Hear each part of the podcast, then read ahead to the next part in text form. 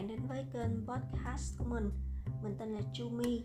Mình muốn tạo ra một kênh để kết nối và sẻ chia những suy nghĩ, cảm nhận và sở thích của mình đến với tất cả mọi người. Mình hy vọng sau mỗi bài podcast các bạn sẽ tìm thấy một điều gì đó thú vị và bổ ích cho riêng mình. Nếu bạn yêu thích hãy follow kênh của mình để tiếp thêm động lực cho mình nhé.